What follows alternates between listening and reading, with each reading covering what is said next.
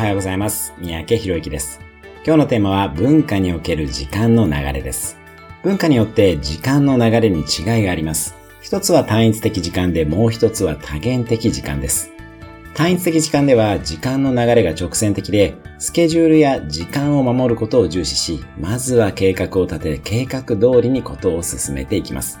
日本やアメリカ、そしてドイツなどゲルマン系、プロテスタントの国々ではこういう傾向があります。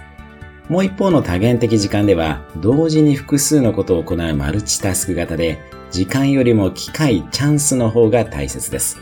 よって時間厳守をあまり重視せず、出来事や人間関係のためにスケジュールを変更し、とりあえずやってみます。インドや中国、南米、南ヨーロッパなどラテン系カソリックの国々にはこの傾向があります。日本にもたくさんの外国人がいるので、時間の流れの違いを受け入れてみてください。